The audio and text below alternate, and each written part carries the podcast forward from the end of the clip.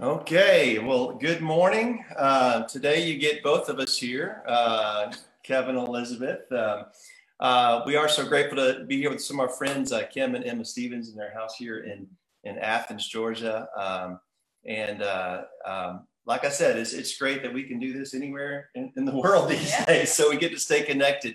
So wherever you are this morning, uh, whether it's you're, you're in your home, maybe you're on vacation. I know the Drees were going out of town. I think my mom and dad are out of town this weekend as well.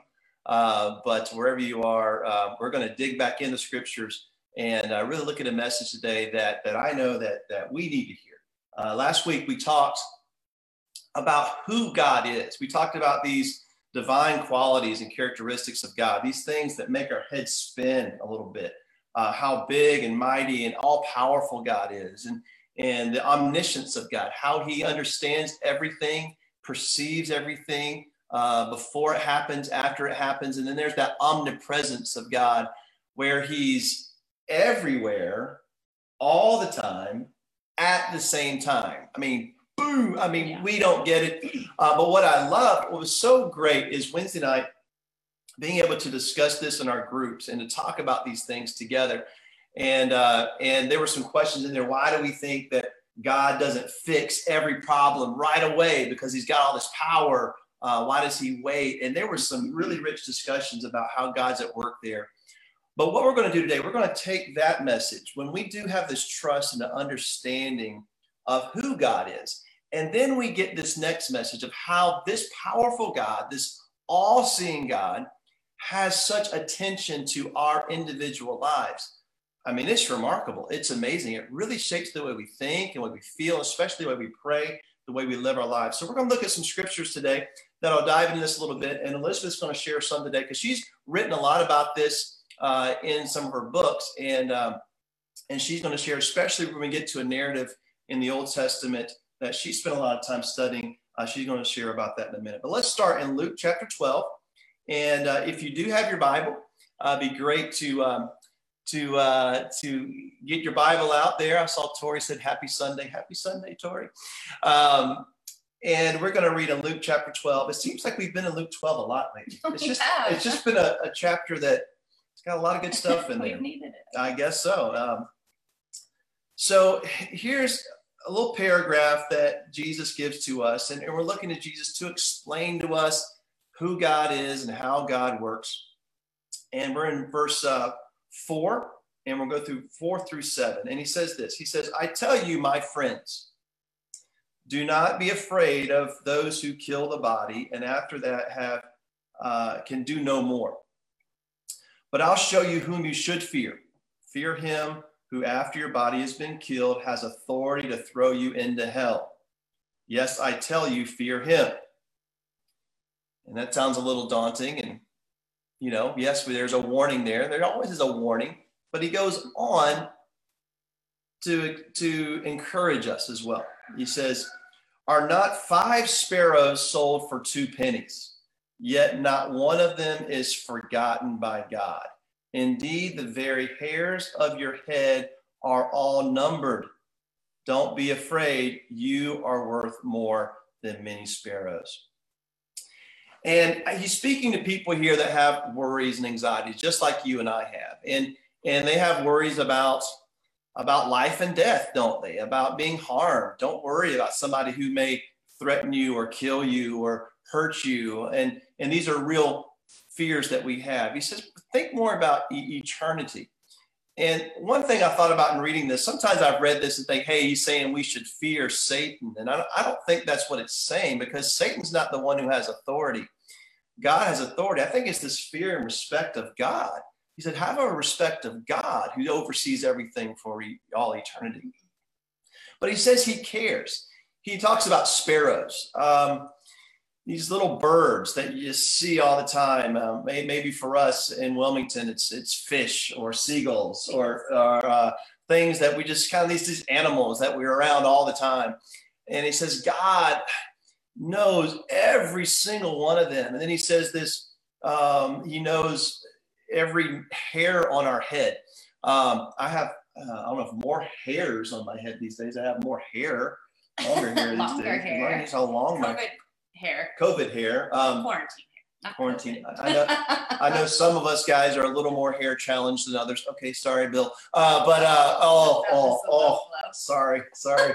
we love um, you, Bill. but but uh, but what's Jesus saying? He says G- Jesus, God, knows everything about us, and every one of us are significant to God. He says you are much more valuable than anything in all creation, and God knows everything that's going on. That's that shapes how I think that that we're significant. And those are the questions really that, that matter the most to us in our life. I wrote some questions here that really we think about. One, does my life matter? Does my life really matter? Am I significant uh, in the eyes of God? Will people remember me? Will people miss me when I'm gone? I don't know. what kind of legacy I'm going to leave? Uh, am I making a difference in my life? What do I have to contribute to this world? Will I have an opportunity to do something that makes a difference? Will I be noticed? Do people care about me? I mean, these are all the questions that that really that we think about, that we feel, that we, we think about the profoundness of our life. Those are the real questions that we all have. And Jesus says, Yes, you do matter. You are significant each individual soul that God has made, every one of us, God cares for.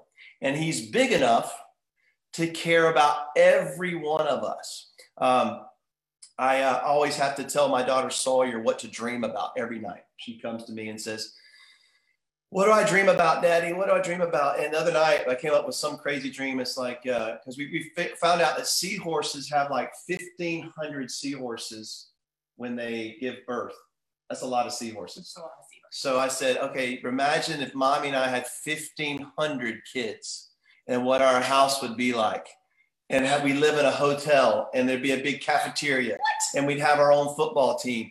And every night, I mean, but I'd have to, I could only spend like a little bit of time with each kid every night. And, and it was going on and on. And, and, and, and this, I don't even know if you knew about this. I do not know about this. It was a dream. crazy I'm dream. not going to let you get her dream ideas so anymore. so we had fun drawing this out but but in my mind that just wouldn't work okay um and, and sometimes we think that way about god wow there's so many there's 7 billion people there's how could god spend this time with this person this time but god with every single one of us cares deeply and we're each very significant and we've got to really understand this god cares for us this passage says it's impossible for us to be forgotten by God.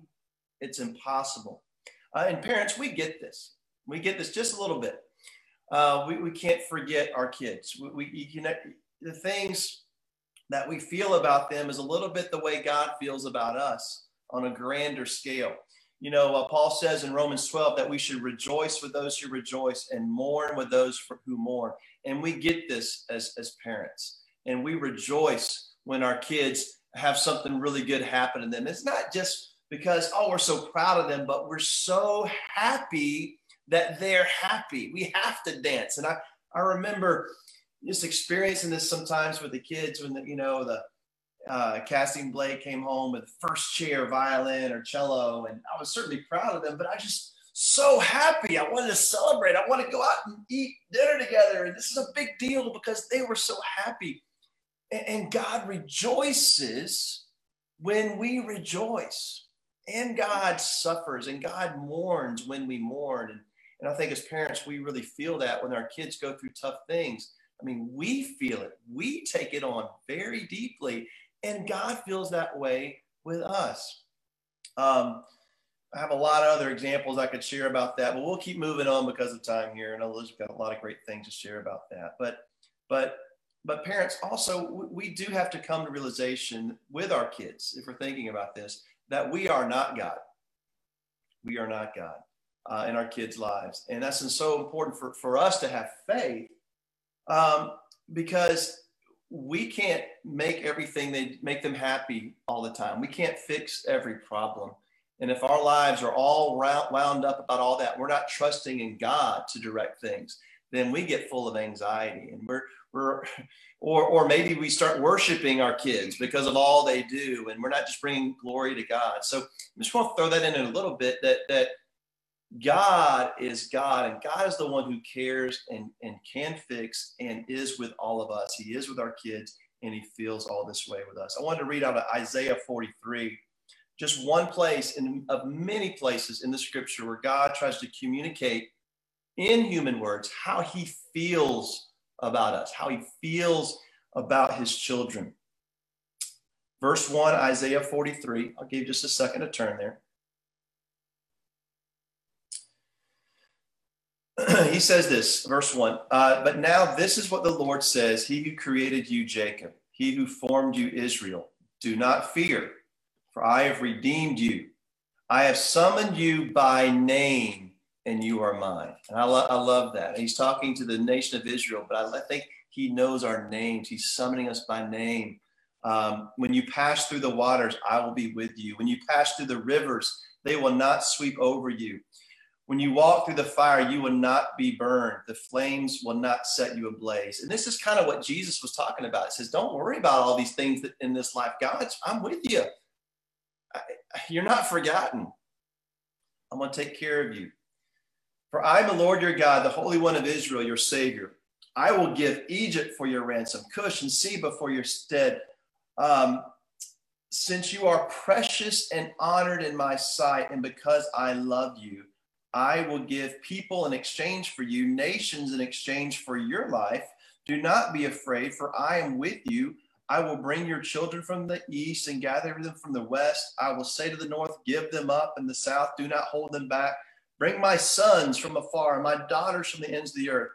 Everyone who is called by my name, whom I created for my glory, whom I formed and made. Now, there's this interesting thing I'm going to give people in exchange for you, and I'm not going to get into all those things. I'm just talking about how God feels about us, okay? How that we are precious to Him, we are significant, we are important, we are His children and he gives everything for us. And that's what he demonstrated with Jesus. I'm going to give you my own son, whom I love, because you're so precious to me. This is powerful. This is the most powerful thing about God is God's overarching love and his individualized love. And we need to start to see that here this morning.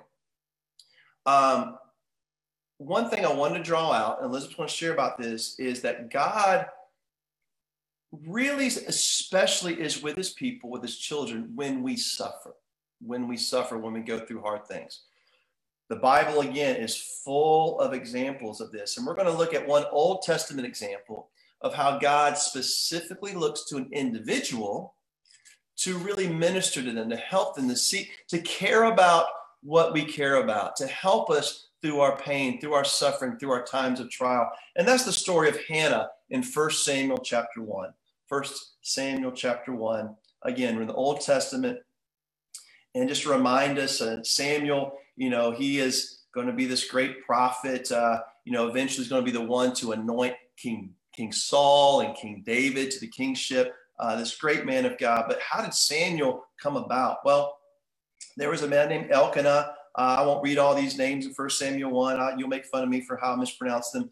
Uh, but verse 3, uh, he, you know, he talks about having, he had two different wives. One was Peninnah and one was Hannah. Okay.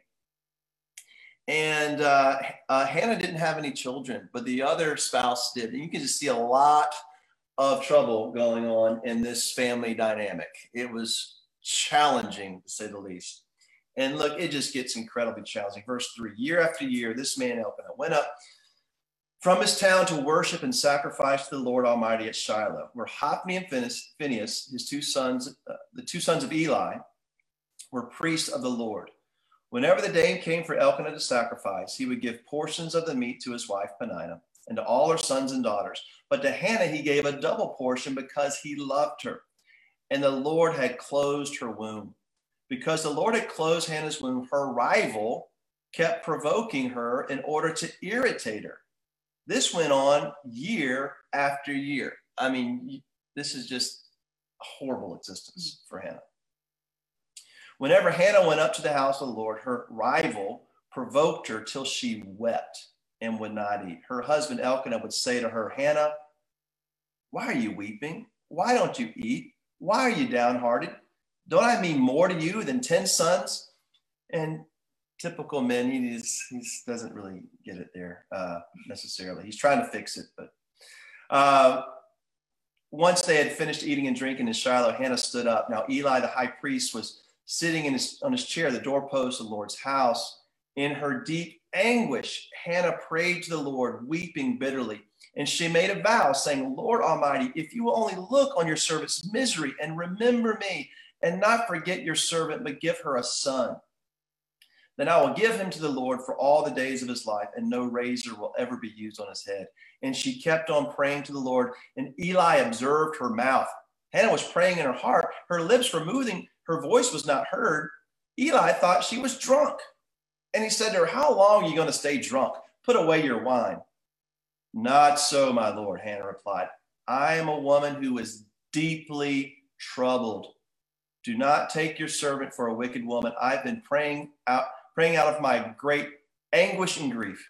Eli answered, Go in peace, and may the God of Israel grant you what you have asked him. She said, May your servant find favor in your eyes. Then she went her way and ate something, and her face was no longer downcast. Early the next morning, they arose and worshiped before the Lord and went back to their home in Ramah. Elkanah made love to his wife Hannah, and the Lord remembered her. So, in the course of time, Hannah became pregnant and gave birth to a son. She named him Samuel, saying, Because I asked the Lord for him. So, Elizabeth, I know you've uh, you've written a lot about this story. So here we see God looking specifically to the prayer of an individual and responding to Hannah's grief. Mm-hmm. So uh, draw this out for us here. Um, what do we learn about how God works in our lives? Well, I mean, this story has always meant a lot to me. Um, as many of you who know us know, we went through um, a long season of infertility, um, several years, and so many doctor visits and money spent and no answers. And meanwhile, you know, our friends start having babies and we're left behind. And um, any of you who know me know that I don't take things lightly in life, being a very big feeler.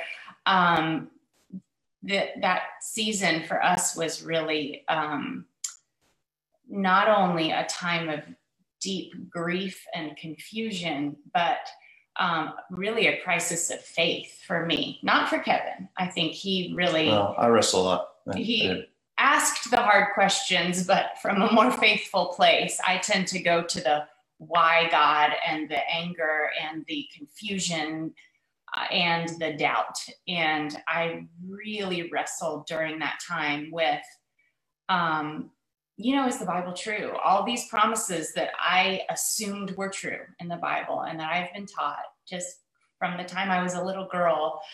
If you do the right thing, good things are going to come your way. You know, it, this very much an if then theology. If I do this, then God will give me this. And, you know, I mean, we sort of unconsciously teach that even to our children, you know, like, hey, if you do the right thing, life's going to go better for you. And most of the time, that's true, right? It is true. And we should do the right thing. um, but what about when it doesn't? What about when you're praying and you're faithful, like Hannah, and year after year, you're serving God, and this one thing that you want more than anything, this thing that you need God to give you, he's not giving it. And I think for me, it just felt like God was silent. It felt like I was praying and praying and praying, and there was nobody on the other end of the line. And um, so I really had to re examine my faith during that time. I scoured the Bible for places where I saw evidence that God loved individual people because I didn't doubt that God existed, but I think sort of what I was wrestling with was well, maybe God's promises are sort of true in a big, vague way. Like, I will bless my people, but I don't matter. Elizabeth doesn't matter. And Kevin doesn't matter. And our prayers aren't being heard. And because we certainly didn't feel that way, we didn't you know the thing we wanted wasn't happening and so it's funny because this was the bible i mean i've used this bible forever and i have i have a list i started keeping a list in the back um, of places where god shows love to an individual person because i needed to see that and one of the things that I really admire about Hannah and learn from her is that she never stopped praying. And this says this went on year after year, not only infertility, not only an unanswered prayer and a her whole life and future on hold, but also verbal and emotional abuse at home. I mean, I that that's mm. almost unbearable because I think about if if I had gone through that season of infertility and also this makes me kind of want to punch you if you had had another wife, which you would never consider doing. but it, I'm in trouble. On behalf for, of women I'm in trouble for what Elkanah did. Elkanah. I'm in trouble. Um, but had, you know, had we lived in this society and and this other woman been getting pregnant time and time again, because it says all Peninnah's sons and daughters, all of them. All implies a lot. We don't know how many, but it's certainly it's more than two, probably mm. more like five, six, seven. You know, all means a lot. And so year after year, Hannah is watching this happen while this other woman gloats and rubs it in her face. And and even the culture of, of that time people would have looked at Hannah like, you must have sinned and brought this on yourself. You must have done something wrong to not be hmm. walking in the blessing of God. Peninnah must be the righteous one. This cruel, awful woman is viewed as righteous, while poor Hannah, with her heart for God, is viewed as less than and sinful. And what did you secretly do wrong? But Hannah never stops praying. She does not let that destroy her faith. And, and not just praying, but crying out to God. And you know, imagine if she had stopped praying before this day would she have gotten this promise from Eli? Mm. You know, I mean, had she given up too soon, she never would have gotten this. And we know, of course, that not only did she get to have Samuel, this child that she asked God for, this amazing miracle where God said, I see you and I have seen you all this time, but she got to have many other other children after this. God blessed her so abundantly.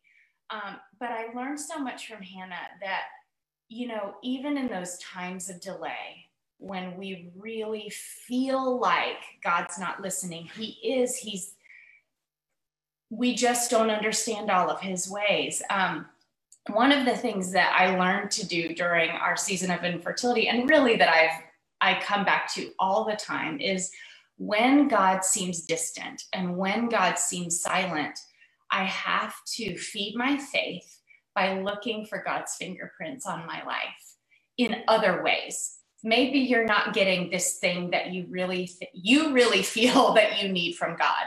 Maybe he's saying no or wait to something that you feel like defines your life. You can't be happy and complete without and maybe you can't be. I mean, there are things that if we don't have them, our life has a hole in it. That is true. Um, but God's fingerprints are still on your life, you know. And um, this is sort of a silly example, but it really meant something to me. Last year, um, I taught fifth grade writing, and um, I was a first time teacher, and I just kind of got thrown into the deep end, um, you know. with no floaty. And I was just like, oh, I don't know what I'm doing. I needed systems I needed to figure out systems that I didn't even know I needed and I didn't know they existed, you know? and um and a few weeks in, I was at this breaking point of just exhaustion and I was so overwhelmed and I was really doubting myself, very insecure and feeling like I am terrible at this. I wasn't sleeping, I, I wasn't eating. I mean, I was a mess a few weeks in. And one morning I got up, you know, I don't know, probably at 4:30 because I wasn't sleeping, and I just I begged God. I, I had to leave in a few hours, and I was like, God, I am I am right about here, about to crack, but I need you to encourage me today. And that is such, that feels like such a pitiful prayer to pray, but I just, if I don't get some confirmation that this is not an utter failure, I think I might, you know, I don't know, have a meltdown, um, total breakdown. And so I just begged him for some encouragement and confirmation because I was so insecure. And I went to school and I really was like almost shaking on the way to school. I was so anxious. And um, I taught my classes that morning and then I had this one little break. And this woman came in, um, a coworker who I really hardly knew. I had met her a couple of times, but her office backed up to my classroom.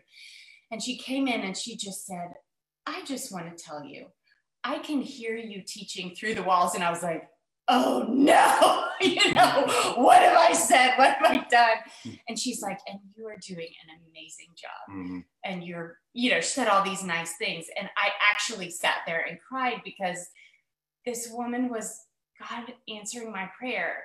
Nothing in my life had changed. The teaching, the systems had not invented themselves. Teaching hadn't gotten any easier the difficult, a few difficult students that I was trying to figure out how do I draw them out? How do I engage them? It was still difficult. You know, the things that were hard were still hard, but I felt so seen and loved by God. His fingerprints were on my life. And that one little conversation that lasted probably 90 seconds changed the whole course of the next few weeks for me. And here's the thing we have those moments all the time, but we just don't always look for them and we mm-hmm. don't notice them. Or maybe you're afraid to pray. I think we pray big, but sometimes we need to pray small. If yeah. God is saying no to the big, he often says yes to the small. And don't be afraid to say, not like, I'm testing you, God, show that you're in my life, not that, but God, I just need to know that you're here. One of my favorite Psalms, I believe it's Psalm 86. David prays, Give me a sign of your goodness. And it's not that we're saying, God, I need a sign, prove that you're here, but God, I just need to know that you're in my life. I need to see evidence. I need your fingerprints in my life. Don't be afraid to pray small.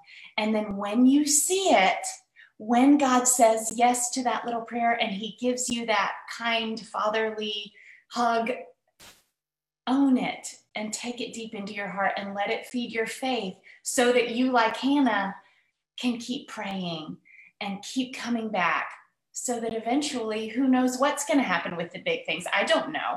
Only god knows but it it sees you through those big dark times those big hard times mm-hmm. when god feels far away because of course he's not it's so great. Um, I mean, the question is, does, does God listen to me? Does God care about what matters to me, what I'm going through? And the answer Hannah gets is yes, yes. And remember what Jesus said these insignificant things that may, may seem insignificant to us, the numbers of hairs on our head, the, the each little sparrow. He's like, God, God knows, God's attentive. And we look, remember, we looked at last week how big God is. We don't serve a small God, and we think small. And we think God. We, we think, oh, God, he'll, be with those big prayers. He'll be, uh, God, be with all those suffering with COVID. And, we need to pray these things. Be with this, this suffering going on in this country or those who are hungry and, and the, the, these, these, these big, big prayers. But then we think, oh, well, God must not really care uh, about these other little things going on in my life. No, Jesus tells us different. He says, God, God does it all. He's big enough to do yeah. both. And that is important to God. I mean, I think about, uh, again, with our kids, I mean, um, you know, we, we, I care about some things just because my care, my kids like them. Um, Pokemon cards. I mean, I never played Pokemon. I don't, I mean, I don't really know much about it. My kids, they have gone through Pokemon card stages and now they're in one again. And like, um, why is it important to me? Because it's important to them. They, they, they, like talking about it. So I'm into it. I'm like, okay, let's talk about Pokemon. Let's get some Pokemon cards. And it's just because it brings them joy. I mean, uh, I remember, I mean, playing football. I don't know if God really likes football or not. he may, he may not like it or not, but but it was important to me. And it was my life. So so I believe God was listening to those prayers. And we should pray those specific things because God cares. He cares about what we care about. Um, I want, I want us to look at one more thing before we close. Oh, yeah, Can I add one, just one other, yeah. just tying back into the scripture you read in Isaiah 43. You know, he says, when you pass through the waters, I will be with you. When you walk through the fire, I will be with you. And I think a lot of times we we associate hard times with God's disapproval. And, you know, it means we must have done something wrong and he doesn't care. Um, but going through a hard time, God is with you and he, he does care. In fact, it, it almost gives him more of a chance to shower his love on you. I think when our kids go through a hard time, they actually get more of our attention. Yeah. You know, the happy kid who's doing well, um, you know, they're good, but the one who's hurting, we may devote a little extra we, we go out of our way to give them a little extra love because they they need it right now and everybody takes their turn. So i just wanted to loop back to yeah. that scripture as you know that god cares when you're suffering. And, and i think that leads us to this this last part i want to draw out here um, which i think is so key for us to understand because i think for me uh, i think growing up I, and reading different scriptures and hearing different things that i would think you know okay god really cares about those who are living righteously and those are the ones he's really attentive to. Those are the people who answers their prayers. And, and you see a little a thread of that, you know, in the scripture for those who are striving to be faithful. But but the problem is we may think, oh, well, that means God, if I'm not doing well spiritually, if I'm if I'm wandering, then God doesn't really care about me. You know, then God's really not listening. Now, that is not what Jesus teaches. Listen, you know, don't take my word for it. Let's listen to Jesus here. Okay, we're in Luke 15, last scripture today. Luke 15, verse 3. Jesus says, Suppose one of you has a hundred sheep and loses one of them. Doesn't he leave the 99 in the open country and go after the lost sheep until he finds it? And when he finds it, he joyfully puts it on his shoulders and goes home. Then he calls his friends and neighbors together and says, Rejoice with me, I have found my lost sheep. I tell you that in the same way, there'll be more rejoicing in heaven over one sinner who repents than over 99 righteous persons who do not need to repent.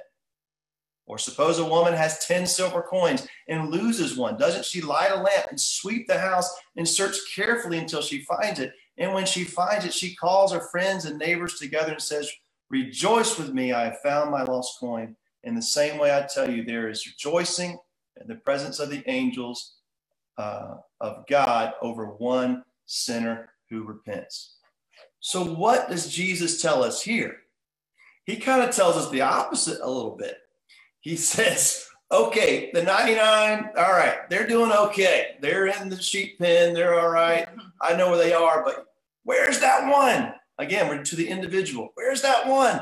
Where'd they go? All right, I'm leaving everybody else. I am going after that one. I'm stopping everything. And that one is getting all of my attention. Wow, think about what he's saying. So, some of us out there may be like, man, okay, one day I'm to start living for God, and maybe God will start caring about me in, this, in my life. Jesus says, No, you know what?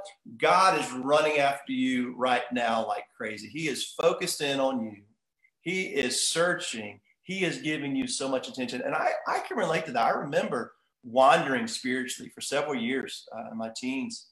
And um, I didn't feel good about what I was. I was wandering. I was living in sin, just doing some stupid things. But you know what?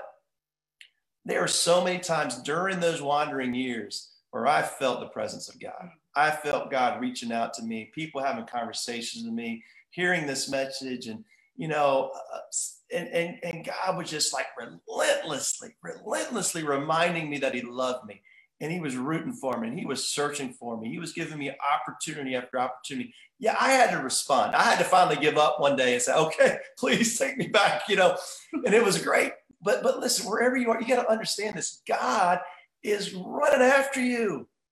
He cares about you wherever you are. Um, he goes after that one. He's searching for us. He's running after us. He cares for us.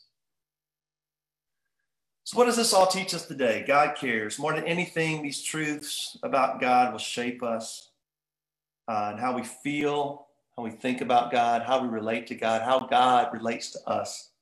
It should shape the way we pray, our gratitude to God. Now, don't get me wrong, uh, the world doesn't revolve around us, okay? I'm not the center of the world, and neither are you. You know who is? Is God, is Jesus Christ who runs this whole show. But what this does tell me is that God, who all the attention is focused on, is giving us his attention. God puts his attention on to us. He loves us. He cares for us. He knows how we're feeling right now. Um, he's not going to leave us hanging. You need to have a little patience, like Hannah had a display, but he feels us. He aches for us. He dances with us. What are you going through right now? What's heavy on your heart today? God aches for you, for me. What are you excited about today? What are you celebrating today? You know, God's fired up. He's giving you that fist pump, that high five. He's not worried about social distancing right now, all right? That is not who God, God's doing. He's, he's all wants to embrace us. Are you wandering today? Are you feeling far from God? Do you think He doesn't really care about you? Oh, you are so, so wrong. He is running after you. And you know what? You know it. You see it, you feel it, let him scoop you up. Let him take you home today, guys. There are people in your life right now God's put there to bring you back into his arms. He can't help it. He can't help it. You know why? Because we're his kids. He can't forget us. He cares. Hope this message encouraged you today. Go back through these scriptures. Jesus convinced you of who God is and how he cares so deeply and passionately about every one of us. Uh, let's pray to close out service. We got a really uh, special song uh, and a message uh, from the Normans, some of our growth group leaders as well, to close out. Let's pray together. God, we love you so much. Thank you for this time. Remember how much you care about us. Speak to everybody's heart today who's hearing this message to uh, assure us of God, uh, your attention to our individual lives. God, we love you. Thank you for loving us the way you do. And in Jesus' name we pray. Amen.